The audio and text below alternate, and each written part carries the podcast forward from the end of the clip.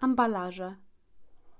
Ambalaż, taki spolszczony francuski embalaż, to wzięty z życia proceder, który kryje w sobie działania artystyczne w formie opakowywania, owijania, zasłaniania przedmiotów, ale też architektury czy natury. W Polsce ambalaże wykonywał Tadeusz Kantor.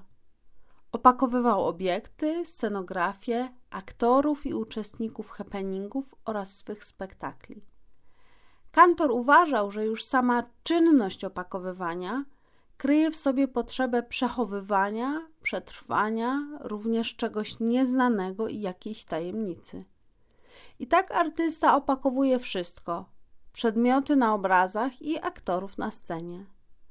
Dla tych ostatnich nie zawsze będą to sytuacje komfortowe. Pojawią się torby, worki, walizki, plecaki i parasole, czyli atrybuty niejednokrotnie utrudniające grę aktorską i poruszanie się na scenie.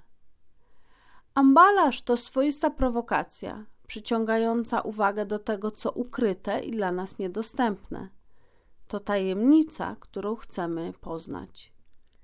Co ciekawe, w życiu co róż natykamy się na opakowania. Gdy zastanowimy się, to dojdziemy do wniosku, że my sami poniekąd bierzemy w tym procederze czynny udział, gdyż ciągle coś pakujemy. Plecak, torbę, walizkę, zakupy. Przykrywamy dziecko, żeby nie zmarzło. Owijamy szkło, żeby je zabezpieczyć przed stłuczeniem. Pakujemy prezenty, wysyłamy listy. Nawet przestrzeń, w której żyjemy, to wszystko, co nas otacza. Brudne naczynia odkładane na stos, ubrania piętrzące się na krześle, na szafce nocnej dwie wieże nieprzeczytanych książek. Gdy przyjrzymy się temu z bliska, zauważymy, że otaczające nas przedmioty mieszają się ze sobą, tworząc ambalaże bez intencji. Kantor w swojej twórczości podnosi zwyczajne przedmioty jak sam je nazwie przedmioty biedne do rangi dzieł sztuki. Szczególnie widać to w ambalażach właśnie. Obrazach stworzonych ze skrawków materiału, śmieci i opakowań. Poprzez utrwalenie tychże kantorowi udaje się przechować je w czasie. Dowodem na to niech będzie ta ekspozycja, którą możemy oglądać w krikotece. Obiekty nabierają podwójnej mocy – są wśród nich te ważne i mniej ważne, pełne patosu i jakiejś śmieszności, a poprzez ukrycie czegoś jednocześnie coś odsłaniające. I tu na scenę wkracza artysta, dający im zdecydowanie wybrzmieć równocześnie, ciesząc się ich widokiem. Celowe nawiązanie do domowego ogniska służy temu, ażeby każdy oglądający wystawę zobaczył pomost łączący ten odległy, i dla wielu niezrozumiały świat, do którego w pewnym sensie przynależymy. Okazuje się, że każdy z nas ma swój osobisty ambalaż. Kantor jako dziecko, biorąc udział w życiu parafialnym, zobaczył pierwszy ambalaż, gdy w niedzielę Wielkiego Postu zasłaniano Chrystusa fioletowym tiulem. Poprzez opakowywanie Kantor w przewrotny sposób powrócił do figuratywności w malarstwie, którą wcześniej odrzucił. Metoda ambalażu dawała szansę nie tylko na ponowne odzyskanie dadaistycznego przedmiotu, ale na spełnienie marzenia, by, jak to ujął, wprowadzić w obraz żywego człowieka. Ambalaże wyłoniły się z moich działań trochę nieoczekiwanie, stwierdzi po latach.